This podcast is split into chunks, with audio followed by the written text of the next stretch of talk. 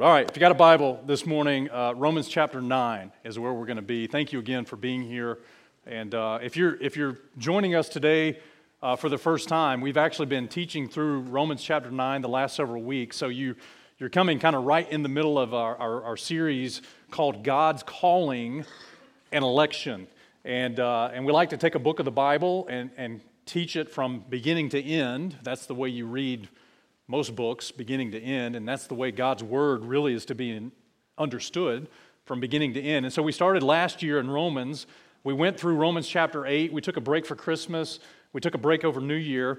And, uh, and then in, in February, we kind of got back into Romans. And so we're in chapter 9.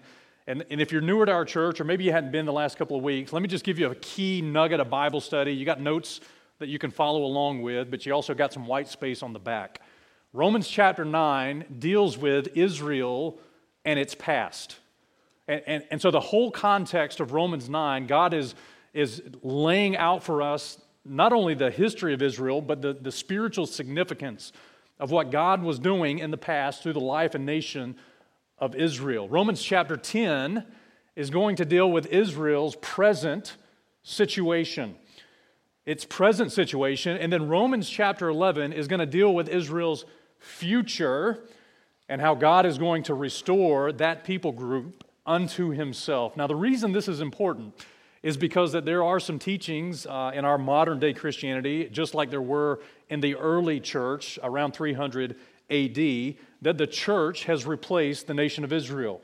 And as we come to God's word, we're going to find that is absolutely not the case at all.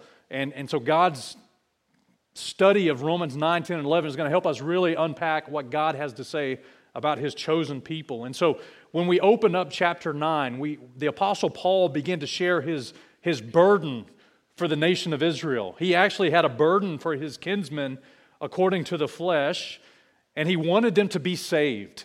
He wanted them to respond to the gospel of Jesus Christ.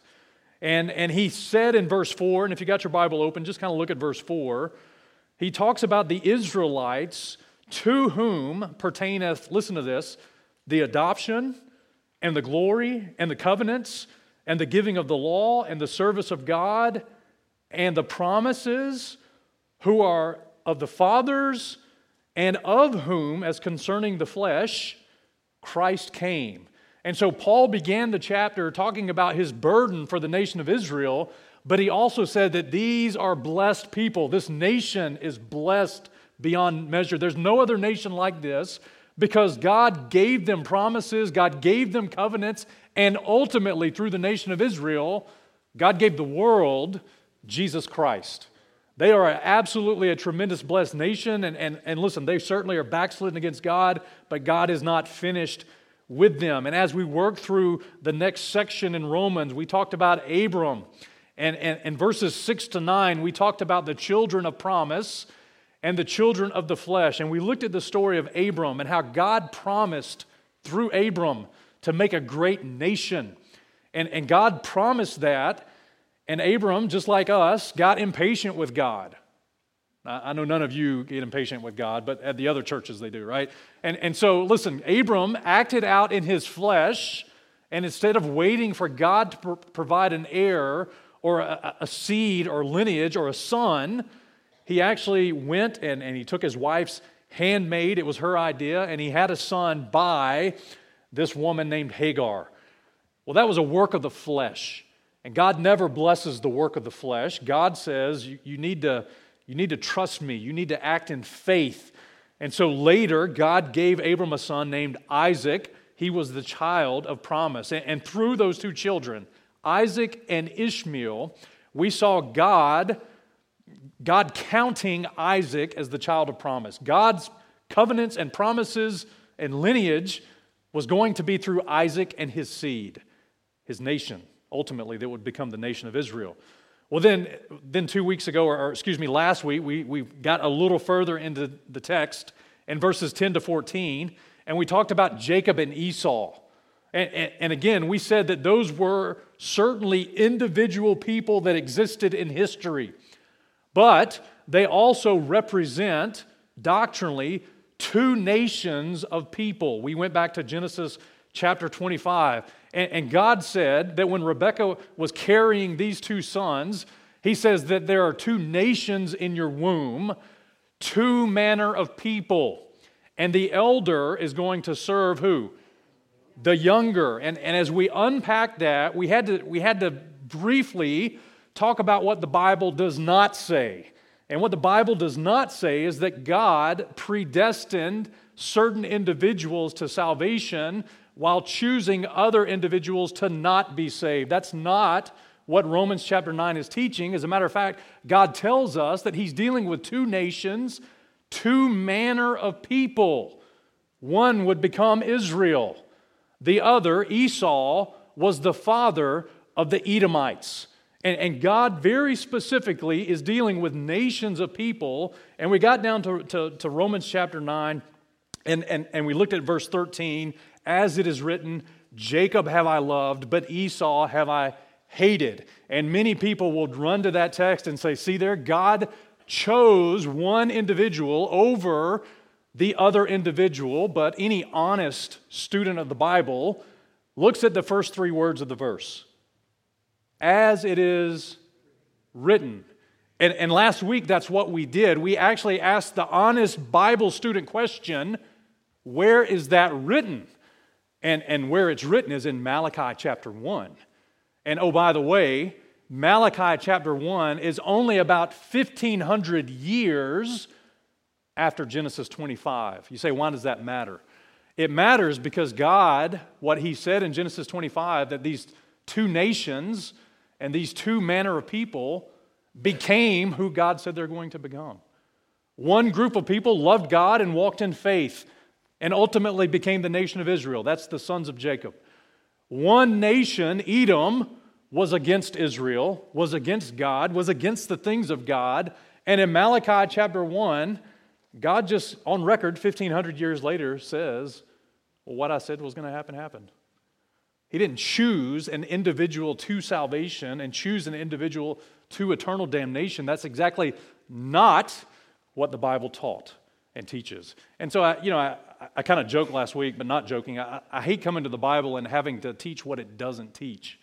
But in our culture of false doctrine and false teachers, we actually have to take the passages which false teachers and false prophets have taken out of context and actually explain what it doesn't teach so that we can explain what it does teach.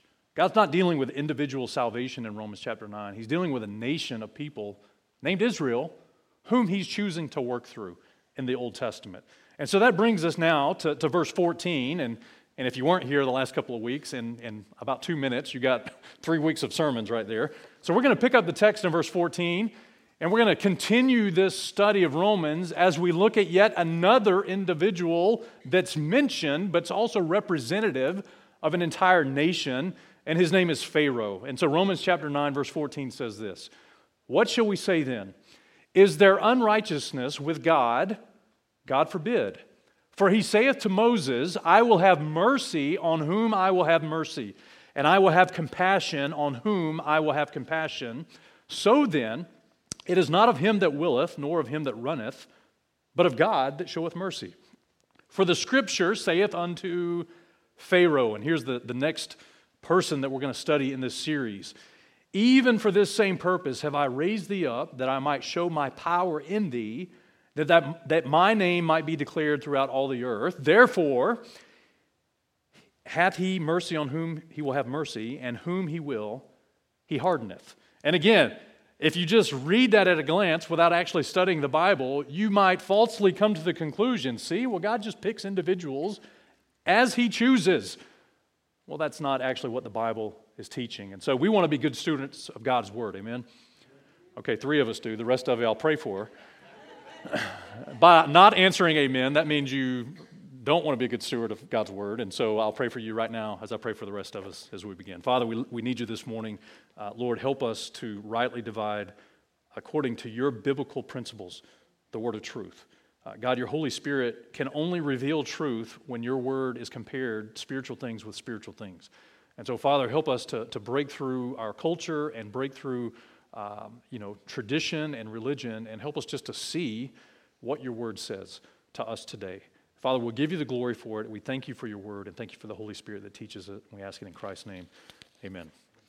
Well, you know, we left off the story last week with Jacob and Esau. And, and if you were to continue in the story in Genesis, you know that Jacob had 12 sons, and those 12 sons became the 12 tribes of Israel, through whom God's promises and God's covenant continued. And ultimately, that group of people found their way into Egypt. Uh, if you remember the story from Genesis, there was, there was a famine throughout the land. The, the, the brethren of Israel sold their brother Joseph into slavery. Do you remember the story? And he was taken to Potiphar's house and then ultimately imprisoned, but then ultimately released from prison.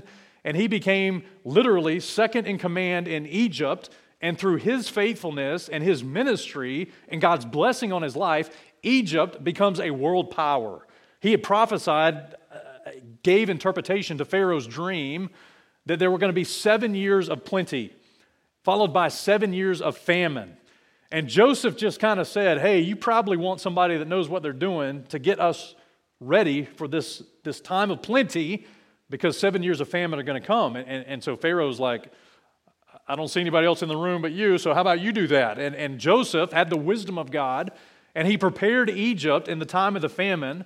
And, listen, when people ran out of bread, they came to Egypt.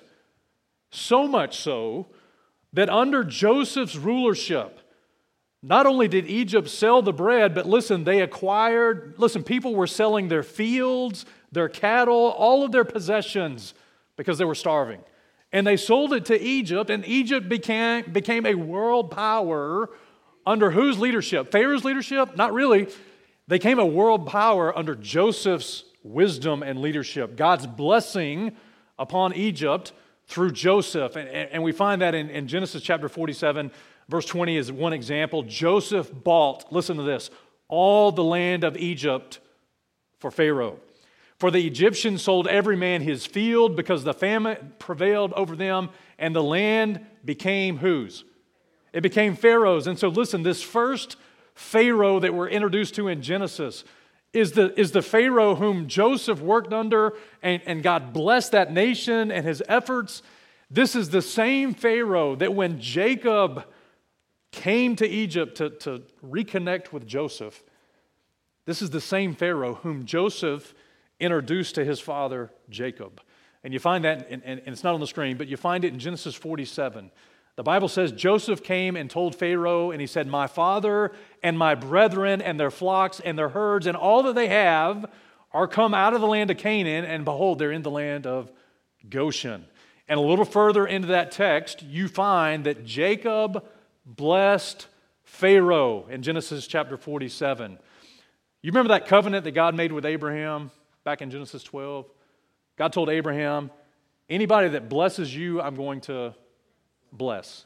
And anybody that curses you, I'm going to. Do you know why Pharaoh prospered and why Egypt prospered under Joseph's rulership? Because they blessed Israel and Israel blessed them back. Does that make sense?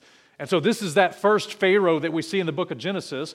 Well, the Bible tells us in Exodus chapter 1, verses 8 to 11, that that Pharaoh died.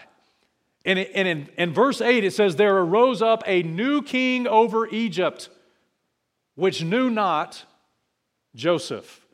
And as you read through Exodus chapter 1, this new Pharaoh, this new king of Egypt, he didn't bless the nation of Israel. He actually persecuted them, he afflicted them, he enslaved them. He actually says in verse 10, Come, let us deal wisely with them, lest they multiply. And it came to pass, when he falleth out any war, they join unto our enemies and fight against us.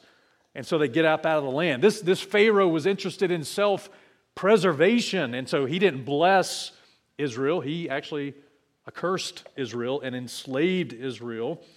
He even, if you, if you remember the story, he said, All the firstborn males that are born of these Hebrew women, what did he say do to those firstborn?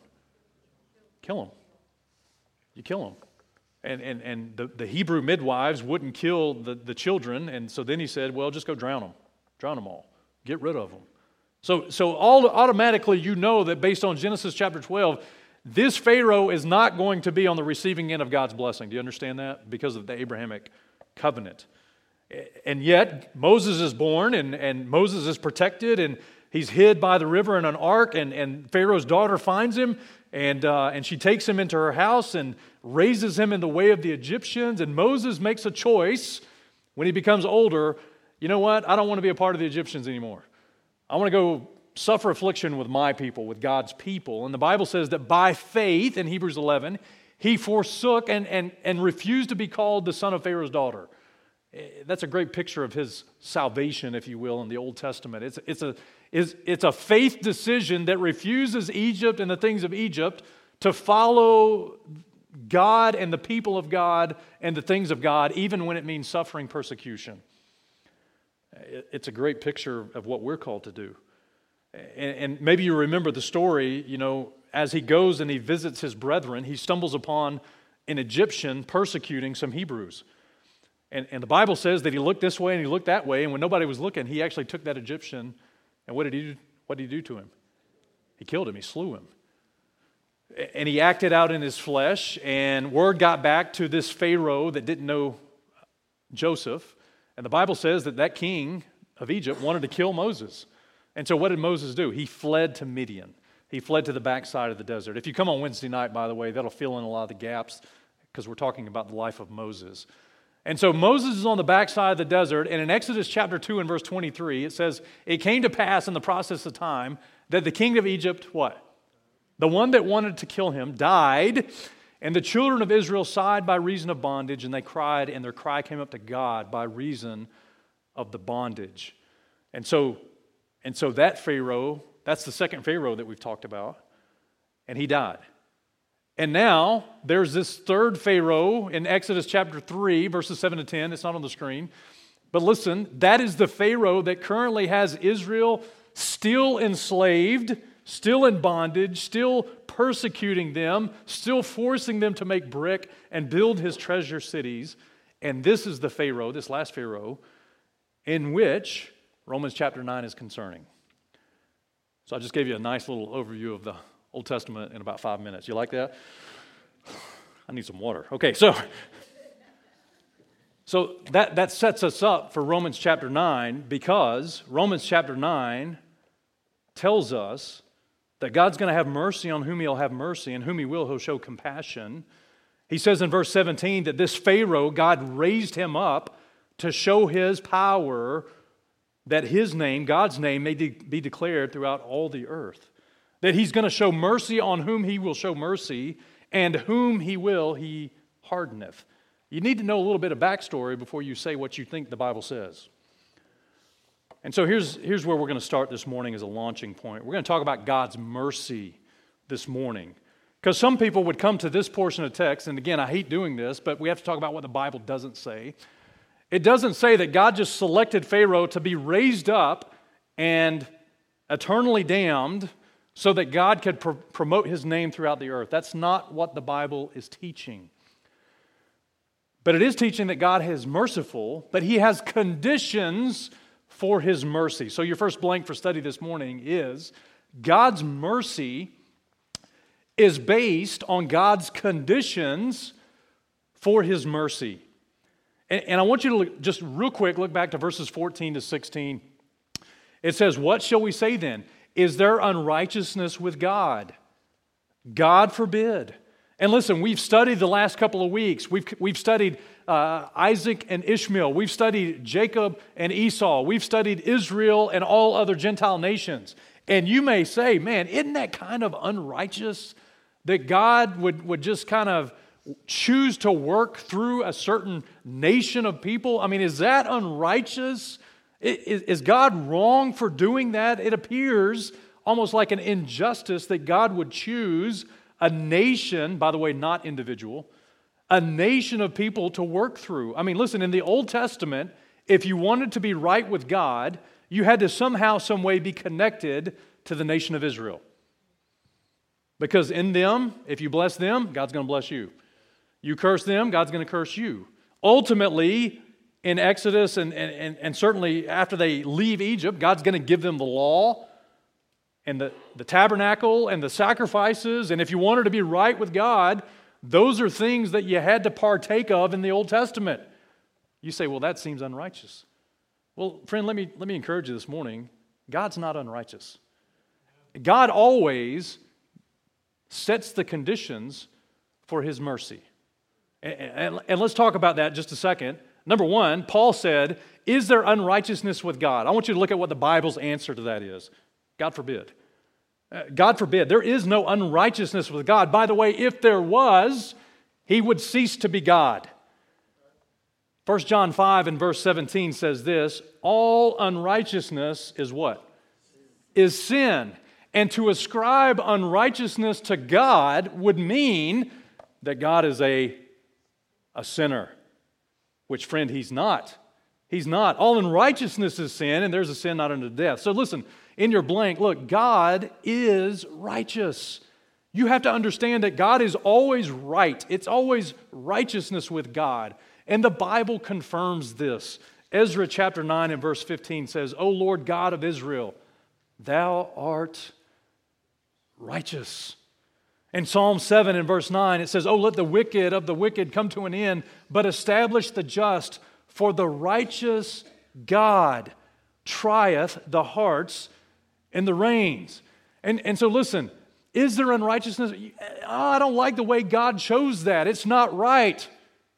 It is right because it's God. There is no unrighteousness in him. So God sets the standard for his mercy. Now, Romans chapter 9 and verse 15 says, For he saith to Moses, and, and I, I'm not rewriting the Bible to Jay's version up here, okay? I, I did just kind of put in parenthesis, where did he say what he's about to say to Moses?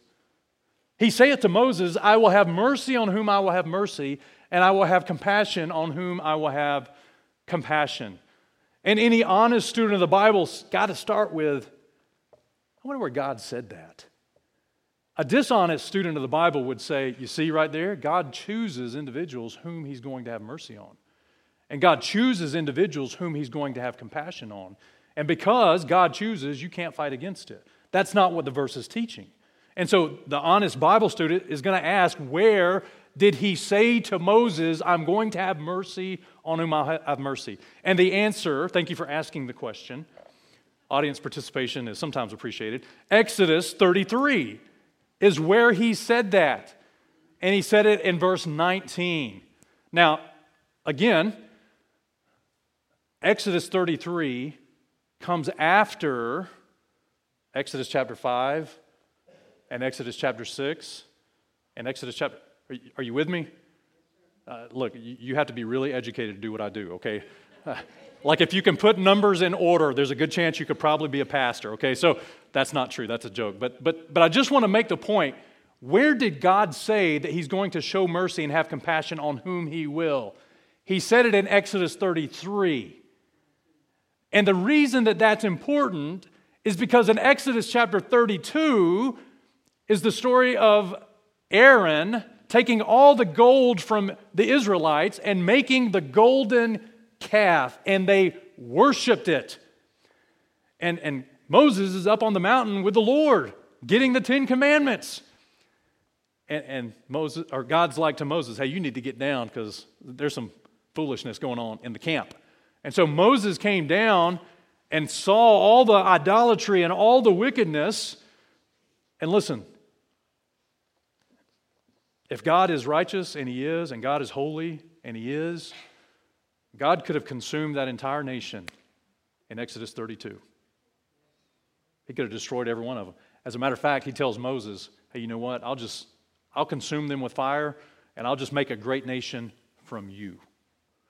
And you know what Moses did? Moses said, Lord, your, your testimony is a little bit bigger than that. As a matter of fact, if you do that, Lord, all these other nations are going to are going to look at you differently. He intercedes, Moses intercedes on behalf of Israel. And, and God shows them mercy and he shows them compassion. He didn't destroy them. Let's read the text Exodus 33, verse 19. And he said, I will make all my goodness to pass before thee, and I will proclaim the name of the Lord before thee, and will be gracious to whom I will be gracious, and I will show mercy on whom I will show mercy. And listen, he absolutely showed mercy to his own people, Israel because they had just committed idolatry. They had just made a golden calf. They had just worshiped a false image. How many times did Israel blow it in the Old Testament? You can't count them. And God chose the conditions of his mercy on them. Verse 16, Romans chapter 9, verse 16. So then, and the issue is God's mercy and the conditions in which he sets to experience his mercy. So then, it's not of him that willeth, nor of him that runneth, but of God that showeth mercy. In other words, you and I don't get to decide when and how God is going to have mercy on you.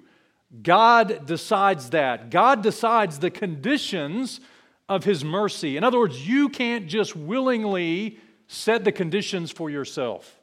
If I just live this way, God has to show mercy upon me. No.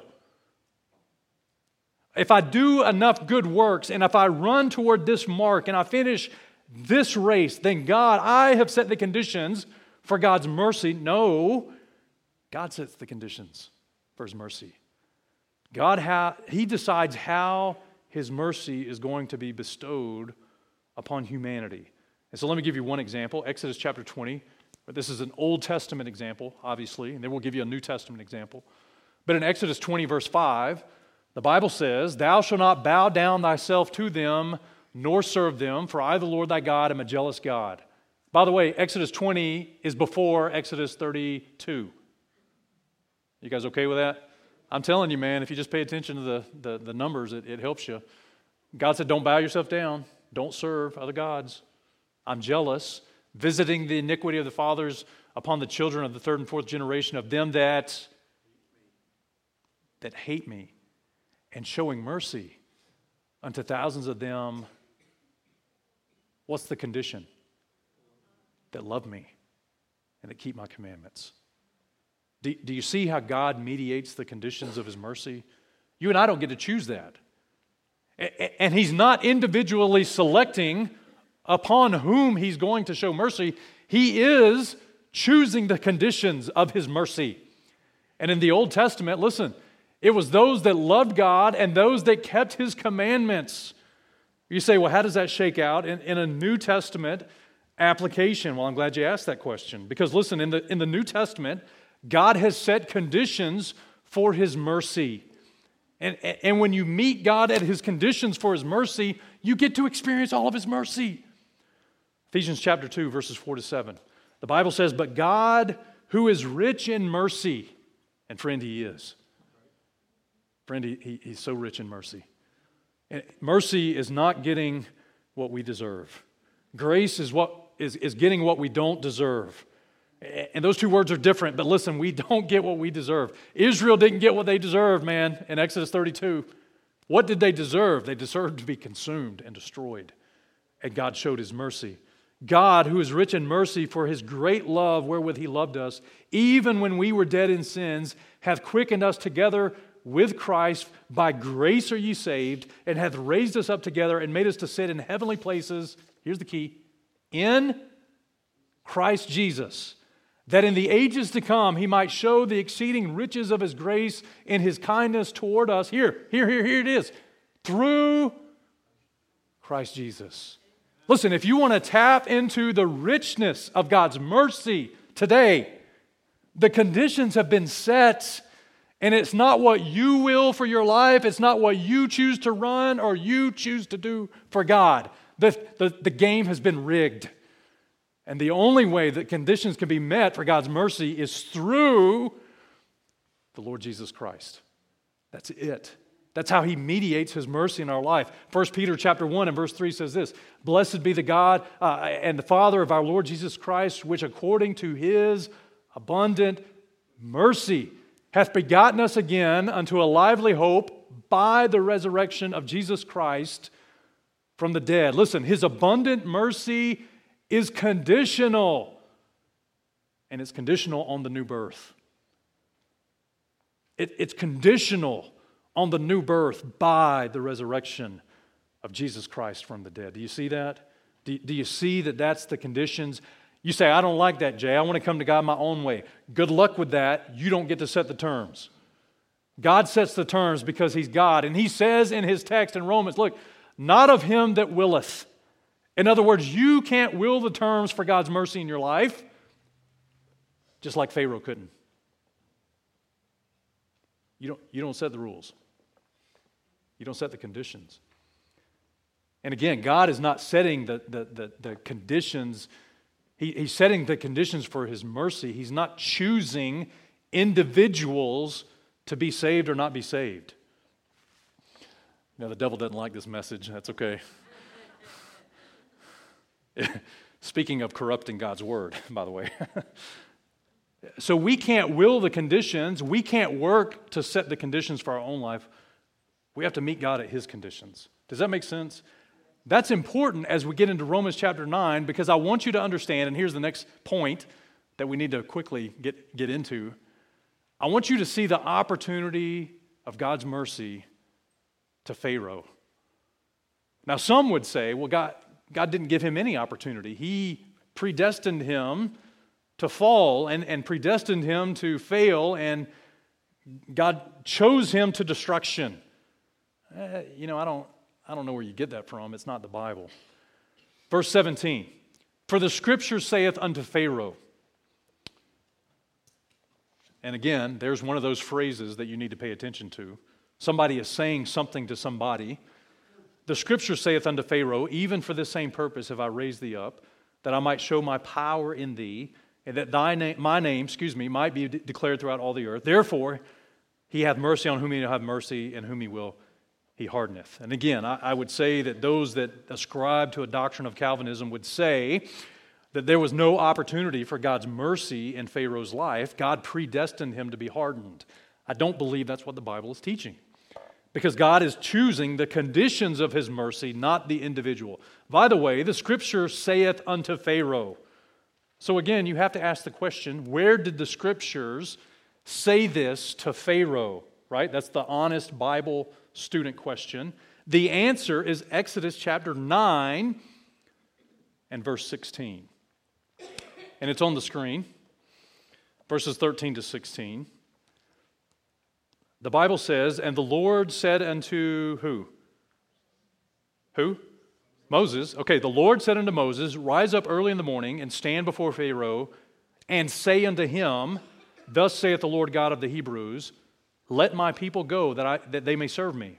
For I will at this time send all my plagues upon thy, thine heart and upon thy servants and upon thy people, that thou mayest know that there is none like me in all the earth.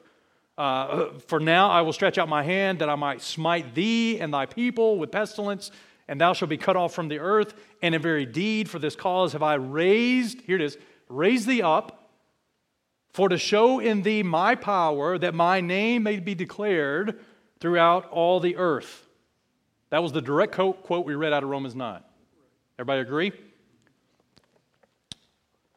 Exodus chapter 9 is after Exodus chapter 5. You okay with that statement? Well, I hope you can count this morning. Because, because some things have happened since Exodus chapter 5 to lead God to say this to Pharaoh in Exodus chapter 9. By the way, in Romans 9, the Bible says that the scripture said to Pharaoh. But who really spoke to Pharaoh? So the key question in your notes is who spoke to Pharaoh? Did Moses speak to Pharaoh or did the scripture speak to Pharaoh? And the answer is you say, wait a second, Moses didn't go in and unroll a scroll of text and read that to, to Pharaoh. So, how could the scripture speak to Pharaoh? I mean, isn't that the obvious question? And this, this is kind of a side conversation, but the key question is man, who really spoke to Pharaoh? Was it Moses or was it the scripture? And the answer is, is yes. And let me give it to you 2 Timothy chapter 3 and verse 16. The Bible says that all scripture is given how? By the inspiration of God. It doesn't say anything about writing, and, and there's a whole process that God used to get his words from heaven through man, spoken and then captured out of the air and put on paper or put on words so that you can read it today. There's a whole process that we teach in ministry tools, tools and training. I just want you to know that all scripture is given by inspiration of who? God inspires scripture. 2 Peter chapter 1 and verse, verses 20 to 21 say, knowing this first, that no prophecy of the scripture is of any private interpretation, for the prophecy came not in the old time by the will of man, but holy men of God wrote. Is that what it says? It doesn't say anything about writing, does it? Holy men of God spake as they were moved how? So, so when God told Moses, You go tell Pharaoh this, that was God inspiring his scripture to Moses, who was a holy man of God that had been moved by the Holy Ghost, that went to God's intended audience, Pharaoh, and he opened his mouth and he, he spake God's word. And God calls that, by the way, in Romans chapter 9, the scriptures. You say, where was the writing? Well, that came later. But it was still the scriptures. So here's the, here's the key in your notes. Look, God's word through the scriptures, God's word, aka the scriptures, through, through God's man, holy men of God, it's authoritative. In other words, when Moses stood before Pharaoh, the words that he shared with him were God's words. Do you understand that? These weren't just Moses' recommendations. These words came from God, from the inspiration of God's Holy Spirit into Moses' life. Moses opened his mouth and spoke to Pharaoh. It was as authoritative as if God himself spoke from heaven. Because, because God's word is the scriptures, and when he mediates it through God's man, it's authoritative. By the way, let me just let me just take it there for 30 seconds. When somebody stands in any pulpit and opens that book and says, Thus saith the Lord, he better be a holy man of God, but he's, he's openly sharing what God says to us. Uh, this is hard for me to say because I'm one of the us's, but, but, but I'm also the guy that does it. But anytime anybody stands in a pulpit and opens God's word and is, and is done the work of studying and rightly dividing the scriptures, when, when he speaks to us, it shouldn't be his sermon or his message. It should be, Thus saith the Lord. Amen? I mean, I mean, listen, that, that that's for all of us. God's word ought to be authoritative in our life. It ain't Jay's sermon. It ain't, no, it's God's word, and, and we need to hear it right? We need to hear it. Okay, so, man, y'all are not listening fast enough. All right, so we got to go. God's foreknowledge concerning Pharaoh. Okay, so, so we need to talk about this thing called foreknowledge a little bit. And, and for this, we're going to go back to Exodus chapter 3, which is before Exodus chapter 5, which is also before Exodus chapter 9, and before Exodus 33. Are you okay with that? Because we have to put the Bible together properly. In Exodus chapter 3, when God is speaking to Moses, he says in verse 18, They shall hearken to thy voice, and thou shalt come, thou and the elders of Israel, unto the king of Egypt, and ye shall say unto him, The Lord God of the Hebrews had met with us, and now let us go, we beseech thee, three days' journey into the wilderness, that we, that we may sacrifice to the Lord our God. Verse 19, here it is. This is the Lord speaking to Pharaoh. And I am sure that the king of Egypt will not let you go no, not by a mighty hand. Well, that's interesting. God tells Moses to go and speak to him. God says, you know what? I want you to go. Here's exactly what I, what I want you to say. But I also, I just want you to know, I'm sure he's not going to let you go. You say, what is that? Well, that's God's foreknowledge. God's foreknowledge means, and here's the definition in your notes foreknowledge means that God knows what you're going to do before you do it. That's foreknowledge. Foreknowledge is not the same as predestined. In other words, God's foreknowledge is not the thing that makes you choose. inside of God's foreknowledge, there's still room for your free will. And I'm going to prove it to you. In Acts chapter 2, it's not in your notes, but listen, the Bible tells us that Jesus Christ was delivered in Acts chapter 2 and verse 23 by the determinate counsel and the foreknowledge of God. In other words, he, he was crucified according to the determinate counsel and foreknowledge of God. God knew that Jesus Christ was going to be betrayed, he knew he was going to falsely be accused, he knew he was going to be crucified. Does that mean that he chose the individuals handpicked that did it? And the answer is no. They had a choice. The foreknowledge knew that Christ was going to be crucified. And anyone that participated, by the way, was said to have had wicked hands. Well, that's a choice. Which leads to some really interesting Bible studies, by the way. Those individual men that carried it out, the men of Rome, the men of Israel, they weren't predestined to do it. They chose to do it. Oh, and by the way, their choosing to do it accomplished what God already knew was going to happen. Because God has foreknowledge, God is outside of time. Guys, listen, if you struggle with foreknowledge, just understand this God already wrote the end of the book. Only God can do that. God already knows what's going to happen. But inside of Him knowing what's going to happen, there certainly is still room for your free will. Revelation 13 talks about Jesus Christ being the lamb slain from the foundation of the world. Well, how did God know that at the foundation of the world, Jesus Christ was going to die for our sin? Because he has foreknowledge. Uh, we would call that in theological circles omniscience. In other words, God knows everything, He is omniscient. And, and I think that's a blank in your notes. Uh, omniscient means that God, it's a characteristic of God alone. Only God is, is omniscient. If I were to ask any of you what's going to happen in the next five minutes, the next 15 minutes, the next 20 minutes. You can make an educated guess, but, but you're not omniscient. You don't know nothing. You're welcome. Hey, what'd you learn in church today? Well, pastor said, I don't know nothing. Okay, don't, don't tweet that. don't put that on your Facebook page. That's, that's not the point. When you study this thing of omniscience, you find that God the Father is omniscient. 1 John chapter 3 and verse 20. If our heart condemn us, God is greater than our heart and knoweth how many things? Well, only God can know all things.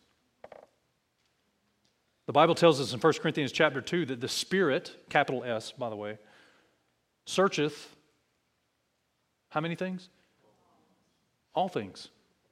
Because the Spirit of God carries the deity of God, just like God the Father and God the Son. The Bible tells us in John 21, verse 17. I mean, listen, Peter figured it out. I mean, I mean, Jesus is asking Peter, hey, do you love me? He asked him three times. And finally, you know, Peter had to just like break it down. Hey, Lord, thou knowest what? How many things? You know all things. God, you're, omni- you're omniscient. I mean, I can't, you know. Well, he still wanted Peter to say it, right? So we need to understand from foreknowledge that God tells us that, hey, Pharaoh, I'm sure he's not going to let you, let you go. But that doesn't mean that Pharaoh didn't have opportunity. It just means that God is God and we're not. Moses is not, Pharaoh is not. Here's the other thing that you need to know in the Bible. Look, God says in Exodus 4 and verse 21 that I'm going to harden his heart. And, and we'll, if you'll listen a little faster, we'll get to that. He says in Exodus 4:21, when you stand before Pharaoh, I'm going to harden his heart that he won't let Israel go. Well, listen, a hardened heart is not eternal damnation in the Bible. A hardened heart doesn't mean that you're predestined to, to fail or to go to hell. That's not what it means. As a matter of fact, it is a lack of faith or belief in God's word. And when you study this out, listen, in Mark chapter 6, the disciples themselves had a hardened heart. If hardened heart means going to hell, then all the disciples are in hell which is certainly not true. Mark chapter 6 and verse 50 says this For they all saw him and were troubled, and immediately he talked with them, and he said to them, Be of good cheer, it is I, be not afraid. And he went up with them into the ship, and the wind ceased, and they were sore amazed in themselves beyond measure and wondered, for they considered not the loaves, the miracle of the loaves, for their heart was. You got a real big problem if you say a hard heart equals eternal damnation because all the disciples are in hell. A hardened heart is a lack of faith or belief in God's word. Well, who hardened their heart? Who hardened those disciples' heart? Was it, was it themselves? Was it, was it God that hardened it? Who hardened it? Well, the answer is yes. When you quit believing God's word, you've hardened your heart, and as a result, your heart gets hardened. Mark chapter 8, Jesus comes up on the disciples. They're, they're bickering because they don't have any bread. Jesus knew it in verse 17. He said unto them, Why do you reason? Because you have no bread, perceive ye not, yet neither understand? Have ye your heart yet hardened? He's asking them, Did you harden your own heart? By the way, that's possible. We're going to see that with Pharaoh. And then, and then in John chapter 12, listen, the Bible tells us that there were some people that saw his miracles, yet they didn't believe on him in John chapter 12. And the Bible says, therefore, in verse 39, he hardened their heart and he blinded their eyes. So, what opportunity did Pharaoh have? Listen, I mean, was, was Pharaoh set up from the beginning to fail? Well, here's what Pharaoh had. Number one, Pharaoh had general revelation from God.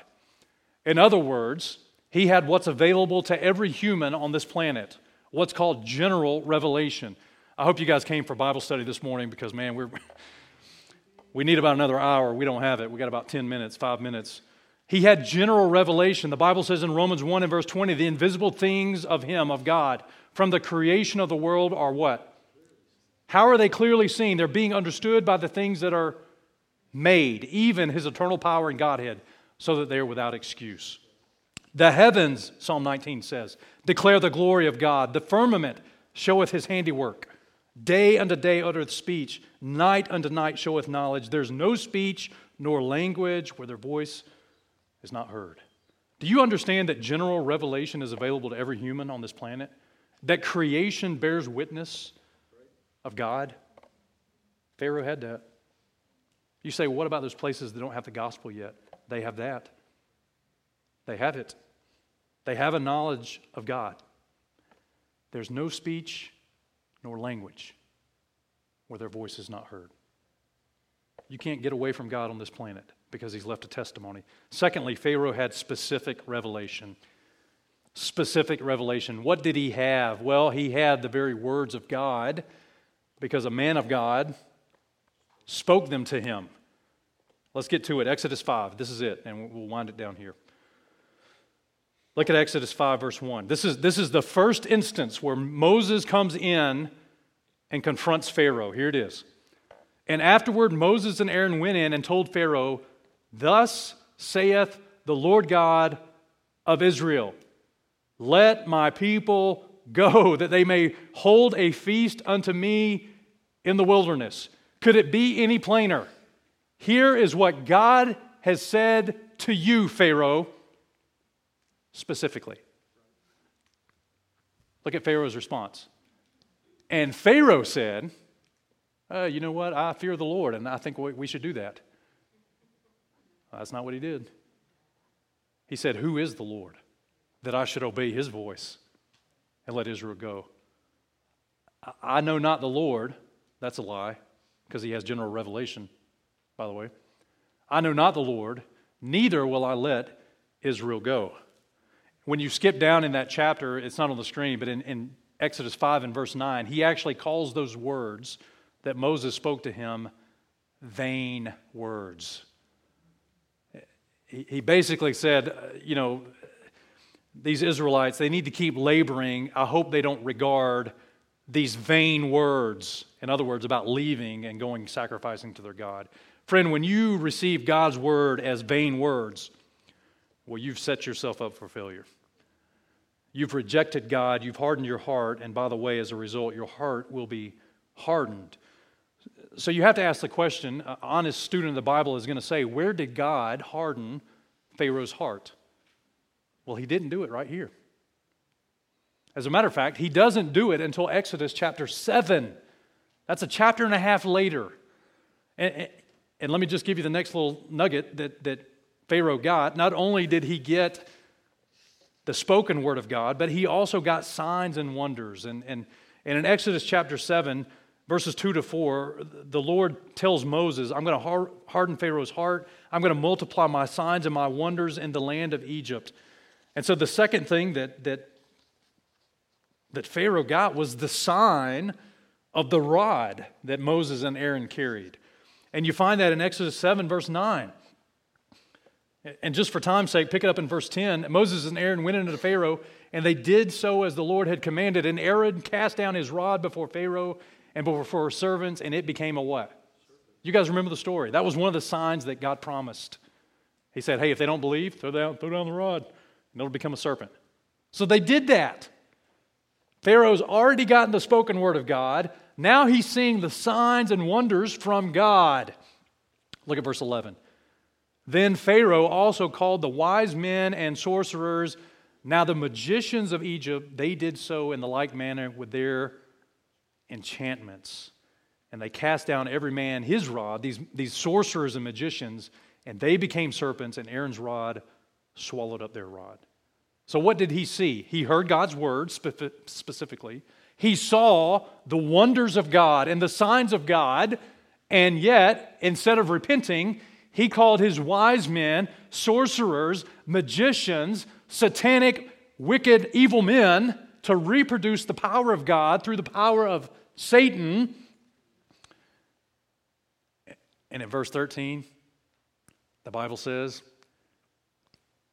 and he hardened Pharaoh's heart. Chapter and a half later. After, after Pharaoh has received God's general revelation, after he's received God's specific revelation, after he's received the sign of, of the rod of God, and now mirrored that with satanic influence, God says, It's your choice, man. You harden your heart to me, and I'll harden your heart.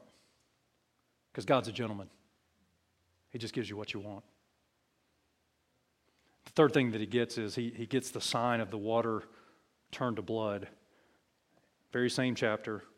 Moses and Aaron go out and they, they, they put the rod in the water, and when they smite the water, the water turns to blood and all the fish die.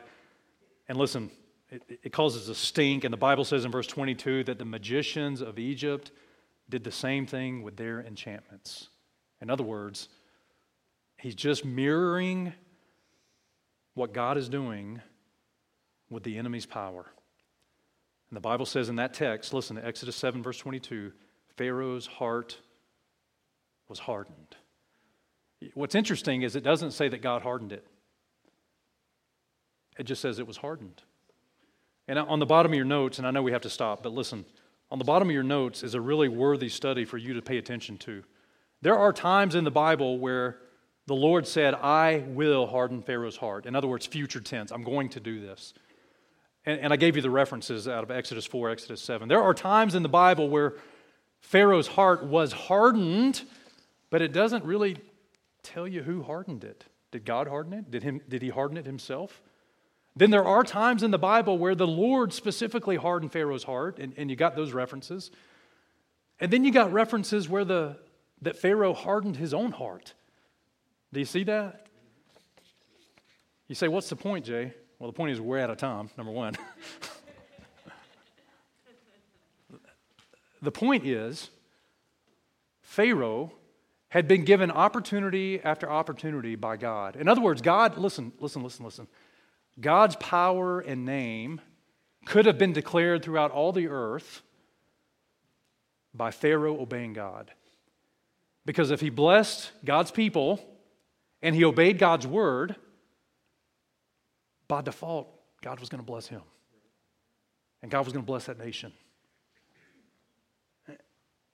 But in his rebellion and rejection of God, let me just tell you, God's power and God's name is still going to be declared through the earth through his cursing. Does that, does that make sense? Either way, and here's the point we have to take away from this either way, God's power and name is going to get the glory. God's power and, and name are going to get the glory. And in our life, as we wind it down, listen, we have to understand the conditions for God's mercy, well, they're set by Him. And they are such that anyone can, can tap into his, the richness of his mercy. But it's on the condition of the Lord Jesus Christ. And, and if you choose, just like Pharaoh, to say, you know what, I don't even know the Lord, I don't want to know the Lord, I'm going to do it my way. Well, friend, I, I want to lovingly share with you God is still going to get glory for his power and his name through your life, even in your rejection. As a matter of fact, in Philippians chapter 2, the Bible says that the name of Jesus, every knee's going to bow. Things in heaven, things in earth, things under the earth, and every tongue is going to confess that Jesus Christ is Lord to the glory of God the Father. Even the Pharaohs amongst us will bow and confess, and God's power and God's name will be manifest. So, what do we do with this? Well, for us, we want to be on the receiving end of God's mercy as He's conditioned it in our life. God wants us to make the free will choice to honor Him and to obey His word and to love Him because that gives Him glory. That gives Him glory. And, friends, we have that choice. Let's pray. We are way out of time. Father, we love you this morning, God, and we thank you for your word.